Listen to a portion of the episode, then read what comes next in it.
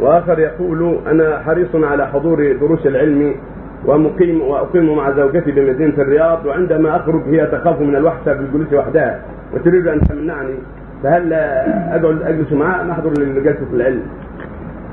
الاقرب والله انك تجلس معها حتى لا تكون وحشة ولا خطر وتلتمس الأوقات الأخرى تحضرها تحضرها الأوقات التي عندها من يؤنسها أو تذهب إلى من يؤنسها لأن بعض النساء ما يتحمل.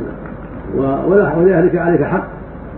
فالاظهر فالاظهر والأقرب ان تبقى عندها وتؤنسها ثم تلتمس وقتا آخر يكون فيه السلامة من هذا الشيء. أو حضر عندها في وقت الدرس الذي تريد يؤنسها ثم تذهب ثم ترجع.